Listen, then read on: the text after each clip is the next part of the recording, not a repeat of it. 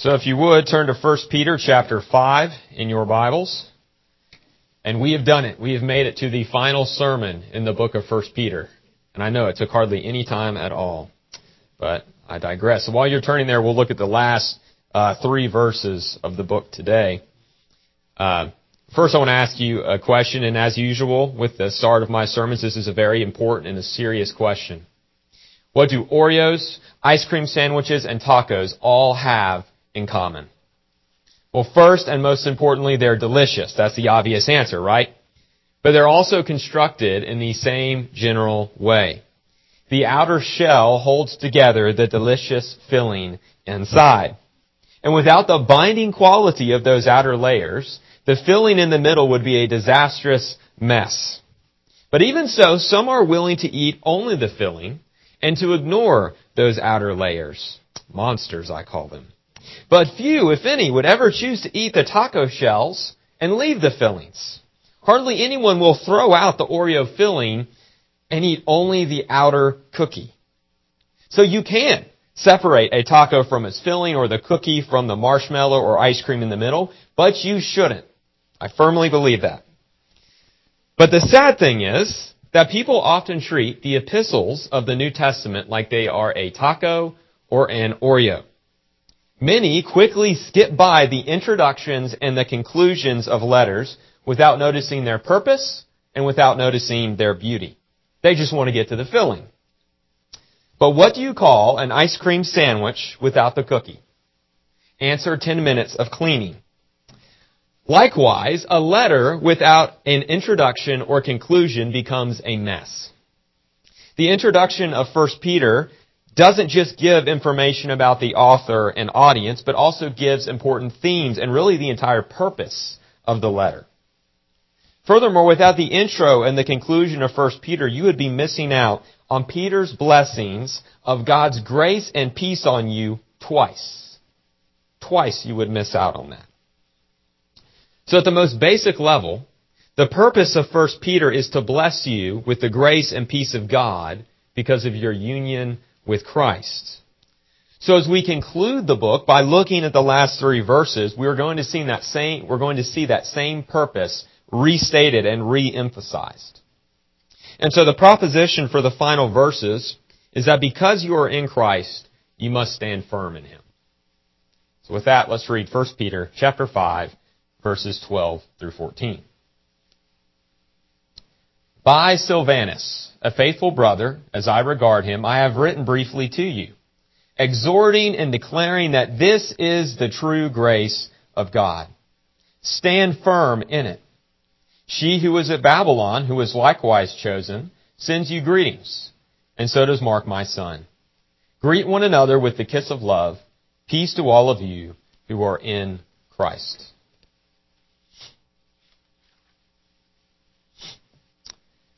Since we are finishing up the book of 1 Peter, we are going to go back and recap some of the major themes and portions of the book. So let's walk through the major elements of the book in the first point. That's what we're going to do. And then we'll connect them with Peter's closing verses in the second point. So point one is just a theme recap of the entire book. So as I said before, the purpose of this point is to revisit some of the major themes that Peter is wrapping up from this book. In chapter 5 verse 12, Peter says that he wrote briefly to you. And compared to something like the book of Isaiah or one of the Gospels, this is a short book. But it's still five chapters chock full of theology. And so much so, in fact, that preaching through this brief book only took 21 sermons. I know, we're on a roll here. So while we definitely could have moved faster, there's simply too much depth not to slow down and smell the roses. We need to walk slowly enough to appreciate the beauty of the book in all its facets. So now, take your Bibles and let's turn back to chapter 1 and we're going to walk through some verses and revisit some themes.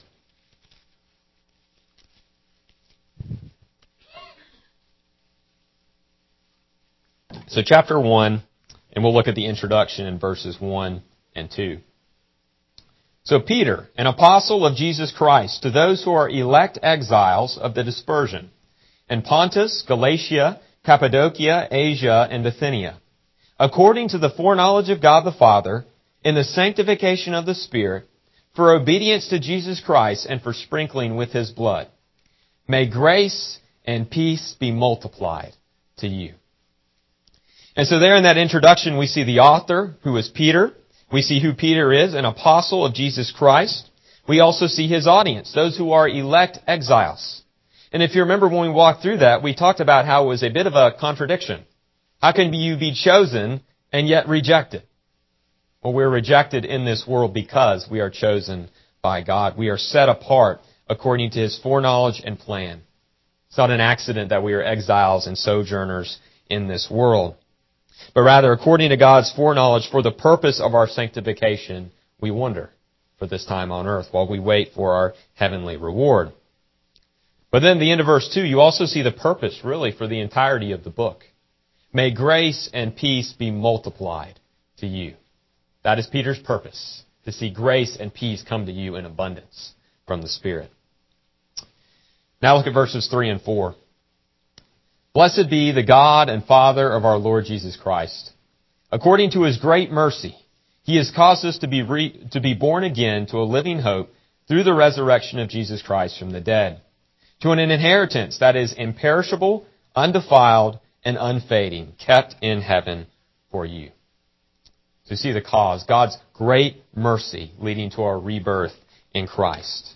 And because of that rebirth, we also receive this inheritance. It's a future inheritance that we're waiting on, and yet we receive some of it now. But it is something that is eternal, something that will continue on forever. And because of our rebirth through God's great mercy, we're waiting on that. So we talk about these great things, these great future promises. Now go to verses 6 and 7.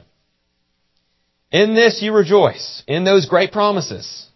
Though now, for a little while, if necessary, you have been grieved by various trials, so that the tested genuineness of your faith, more precious than gold, that perishes though it is tested by fire, may be found result in praise and glory and honor at the revelation of Jesus Christ. So we have those great promises, but now we walk in this world and there's suffering and there's still sin that lingers. And yet God is using that to sanctify us and prepare us for that eternal weight of glory, which we're waiting on. Go to verses 13 through 15 next. Therefore, preparing your minds for action and being sober minded, set your hope fully on the grace that will be brought to you at the revelation of Jesus Christ. As obedient children, do not be conformed to the passions of your former ignorance. But as he who called you is holy, you also be holy in all your conduct. So the implication is if you have this grand future promise, if you have been reborn and called by God, then you must live a certain way. You have been called into grace, therefore you must live according to grace. And as you rest in Christ's grace, that will lead you to obedience and holiness and following His commands. It's not by your effort alone, it is by resting in the grace and peace of God that that will be accomplished. Next, flip over to chapter 2. We'll look at verses 4 and 5. So as you come to Him, a living stone rejected by men, but in the sight of God, chosen and precious. You yourselves, like living stones, are being built up as a spiritual house to be a holy priesthood, to offer spiritual sacrifices acceptable to God through Jesus Christ. Christ is that cornerstone of the spiritual temple on which every one of us is being built up together as the church. The place where God has chosen to set His Spirit in us. The place where God has chosen to indwell His people. And that is what it means that we are being built up into this spiritual house as the church. We're being trained to rest in grace as He builds us up as the church. And then going closely along with that, skip down to verses 9 and 10. But you are a chosen race, a royal priesthood, a holy nation, a people for his own possession, that you may proclaim the excellencies of him who called you out of darkness into his marvelous light. Once you were not a people, but now you are God's people. Once you had not received mercy, but now you have received mercy. Really, we're just talking about our grand identity in Christ as the church there. who we are, who we have been called together to be. Being united to Christ makes us into this special chosen people of God. And the purpose of doing all that is that we might proclaim the excellencies of God in all we do. He calls us for that purpose specifically. And I love the two contrasts at the end of verse 10 as well. That once you were not a people, but now you are God's people. Once you had not received mercy, but now you have received mercy. And as we saw earlier in chapter 1, it is God's great mercy that you have received. Moving on into the next theme, go to chapter 2, verse 13. Really, 2 and then through the first part of chapter 3 is about submitting to authority. Submitting to those God has placed and set up. And so we'll just read 13 through 14 to summarize those sections. Be subject to the Lord's sake to every human institution, whether it be to the emperor as supreme or to governors as sent by him to punish those who do evil and to praise those who do good. So whether it be in our submission to the government, whether it be servants submitting to masters, whether it be wives being subject to their husbands in chapter 3, the idea is that God sets up authority and He gives those people authority. And therefore we are to walk humbly um, following those authorities in order to honor God. That is why we obey when we are called to obey. So unless they call us to sin, that is our call is to submit to authority. So now skip forward into chapter 4.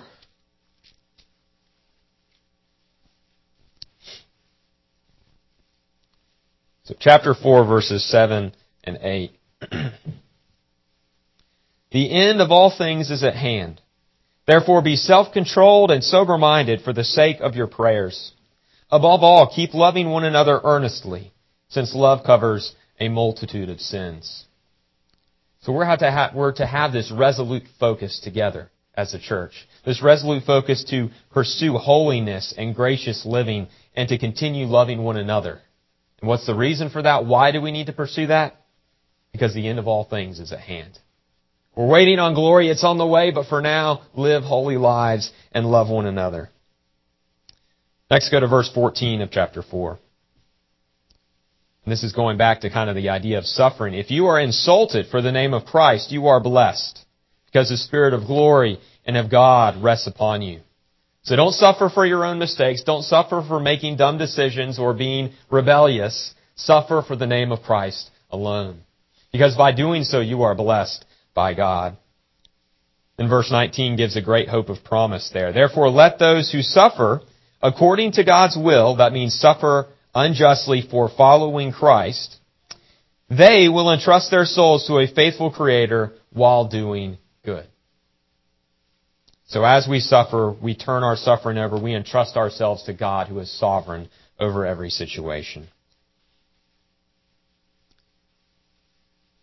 Alright, let's look at the first few verses of chapter 5, and then we'll move on to the second point. So verses 1 and 2. So I exhort the elders among you, as a fellow elder and a witness of the sufferings of Christ, as well as a partaker in the glory that is going to be revealed, shepherd the flock of God that is among you, exercising oversight, not under compulsion, but willingly, as God would have you, not for shameful gain, but eagerly. Then go to verse 4. And when the chief shepherd appears, you will receive the unfading crown of glory. And so Christ, the chief shepherd, has set up under shepherds to watch over the church, to guide the church. But all the while, they are to remember, as the flock is to remember, that Christ is the chief shepherd who reigns over his church. And so whether it's suffering or trials or persecution, we need to remember who the chief shepherd is, even as we call our leaders to be faithful shepherds. All right, we'll look at one more at the end of, uh, in verse 10 of chapter 5. And again, so much of 1 Peter is about the subject of suffering. But this is the hope. And after you have suffered a little while, the God of all grace, who has called you to his eternal glory in Christ, will himself restore, confirm, strengthen, and establish you. So yes, you suffer now, but God will confirm you, strengthen you, and carry you through that suffering if you cling to his grace. And that's the promise there. So keep all these themes in mind now as we turn to the conclusion of the book and looking at the last three verses of chapter 5. So the second point, true grace and peace. So the closing of this letter really follows the, the normal format for New Testament letters. Peter sends greetings, he makes a few final remarks, and he closes with a uh, benediction or a blessing. So first in verse 12, Peter says that he wrote to his audience by Silvanus. Now everyone agrees just about that Silvanus is another name for Silas, who I'm sure you've also heard of. Silas appears in Acts 15, 16, and 18, and he typically was working with Paul. And more than likely, Silvanus was known by many because of his close proximity to at least two different apostles. So the only question really here is, how did Peter write by Silas? What does that mean? Well, some take that to mean that Silvanus helped author the book or operated as Peter's amanuensis. And an amanuensis is basically a scribe that writes down what the author tells him to write. So some other New Testament books list more than one author. We're also pretty sure that Peter, or excuse me, that Paul used an amanuensis on more than one occasion. Second Thessalonians 1:1 says that it was written not just by Paul, but by Paul, Silvanus, and Timothy. So um, I say that to say it, it isn't wrong to think that Silas may have co-authored or been the one writing down Paul's words. And Silvanus was clearly capable of helping Peter write this book. But it is unlikely that Peter would have failed to mention Silvanus as a co-author in verse 1 of chapter 1. So the language of writing by someone was a common phrase in the New Testament era to describe the carrier of the letter. And this is the most likely answer that Silvanus delivered the letters to the churches. And the carrier had a very important role, even helping clear up or interpret anything that was unclear in the letter. So don't picture just a postal service worker who just delivers it and leaves. Having been with Peter, Silvanus would have known the author's intent and how to answer any questions from the recipient churches. And I think that's why Peter also declared Silvanus to be a faithful brother. He is capable, he is trustworthy, he is faithfully ready to deliver and explain this letter on Peter's behalf. So really, he bore Peter's authority to carry this letter to the various churches. Silvanus was sanctioned to carry and handle the Word of God in the churches. So that's Silas's role in regards to this letter. Next, in the closing statements, Peter gives the purpose of the entire letter. His divinely given task was to write a letter that would exhort and declare. And the expressly given purpose of this book is to promote a divinely given message to the church. He wasn't writing five helpful tips for church life.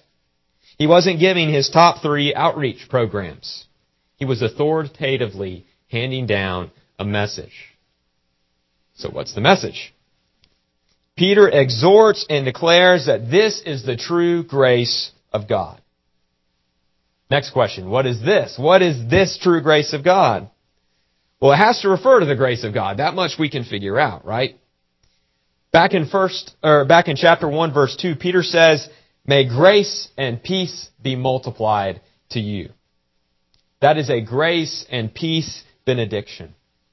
And a benediction at the most basic level is wishing someone well. Bene means good, diction means speaking. So benediction is good speaking in a way. In scripture and in the church, a benediction is even more than that.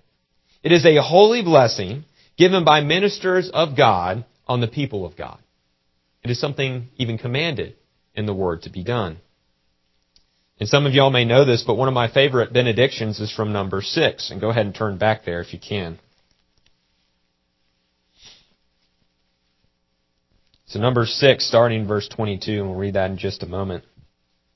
But I'll go ahead and tell you before I read it that one reason that this is a favorite of mine is because it gives a full explanation and a command about blessing, about why it is we give a benediction in a worship service.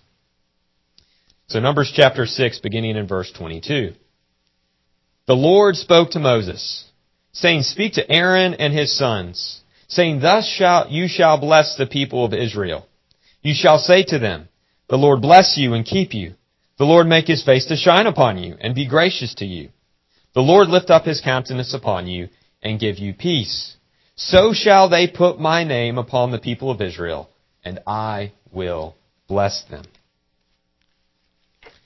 Notice that God's ministers are commanded to pronounce the blessing of God on his people.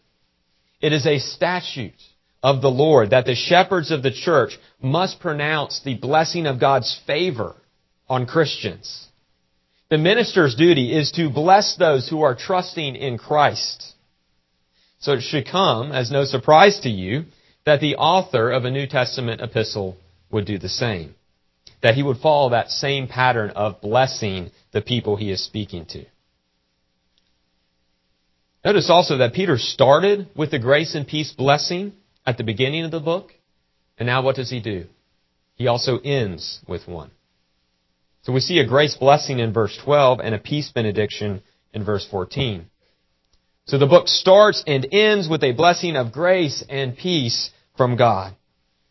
And all those blessings are not mere empty words. They are effectual and they are active. Jesus is continually blessing his people and giving them peace. God is always blessing you. How is God blessing you? Well, Peter doesn't just throw words around pointlessly. The question you need to ask is how and where do these blessings come into being in the lives of believers? So remember that Oreo and taco illustration. Nobody wants to eat the taco shell by itself. The point of that shell is to hold in all the meat, cheese, and toppings. Similarly, the opening and closing benediction in a letter is a shell that explains and organizes the meat in between. So the way in which you are to receive the grace of God in this letter is by receiving all the truths contained in this book. So when Peter says that this is the true grace of God in verse 12, he is referring to the entirety of the truths of 1 Peter. Now on Wednesday night we looked at the first few verses of Revelation. And Revelation 1-3 gives a promise of blessing as well. There the apostle John says this, Blessed is the one who reads aloud the words of this prophecy, and blessed are those who hear and keep what is written in it. So the promise for 1 Peter, or any other book of the Bible for that matter, is really the same. As you read, as you meditate on and obey the word of the Lord, He pours out His blessing on you. Therefore, this book is the true grace of God because the Lord of the universe is speaking words of life to you. The primary way in which the blessings of God will come to you in this book is by reading and meditating on the words of 1 Peter. So as you think about how to suffer for the name of Christ, God will bless you with stronger faith. As you seek to honor the Lord in your marriage, His peace is resting upon your marriage. When you humble yourself before the Lord and one another, the church and the family unit will thrive under God's grace. So often we separate the commands of God and His blessings. But His commands are always for your good. They are blessings in and of themselves. So as we seek to know and understand His commands better, we are made more like Christ, who is the source of every grace. That's why Peter commands you to stand firm in that grace. We are to treat God's grace as a safe shelter, and we are to run to it for help and for rescue. We are to receive the truths as a treasure surpassing anything else that this world can offer us. And so when persecution or trials come, we are to take our stand on the hill of grace. For there Jesus has commanded a blessing on his saints forevermore. And it is upon that hill of grace that we build as individuals, families, and the church. You must individually and corporately cling to the grace of God. We're too quick to become overly focused on ourselves.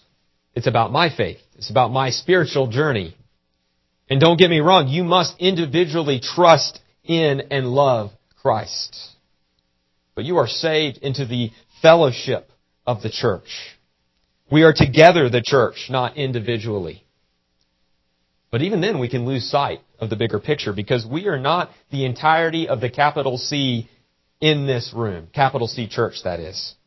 We aren't even the entirety of believers in Crossnore. Christ's church is spread across the globe and throughout time. But it is altogether the bride of Christ. And we can see Peter's heart for the communion of saints in verses 13 and the first part of 14. He writes that she who is at Babylon, who is also chosen, sends you greetings. Now the actual city of Babylon at this point in history was in ruins. There was no one living there. There was no one to send greetings. Especially not a woman well known enough to just merely reference her and leave it at that.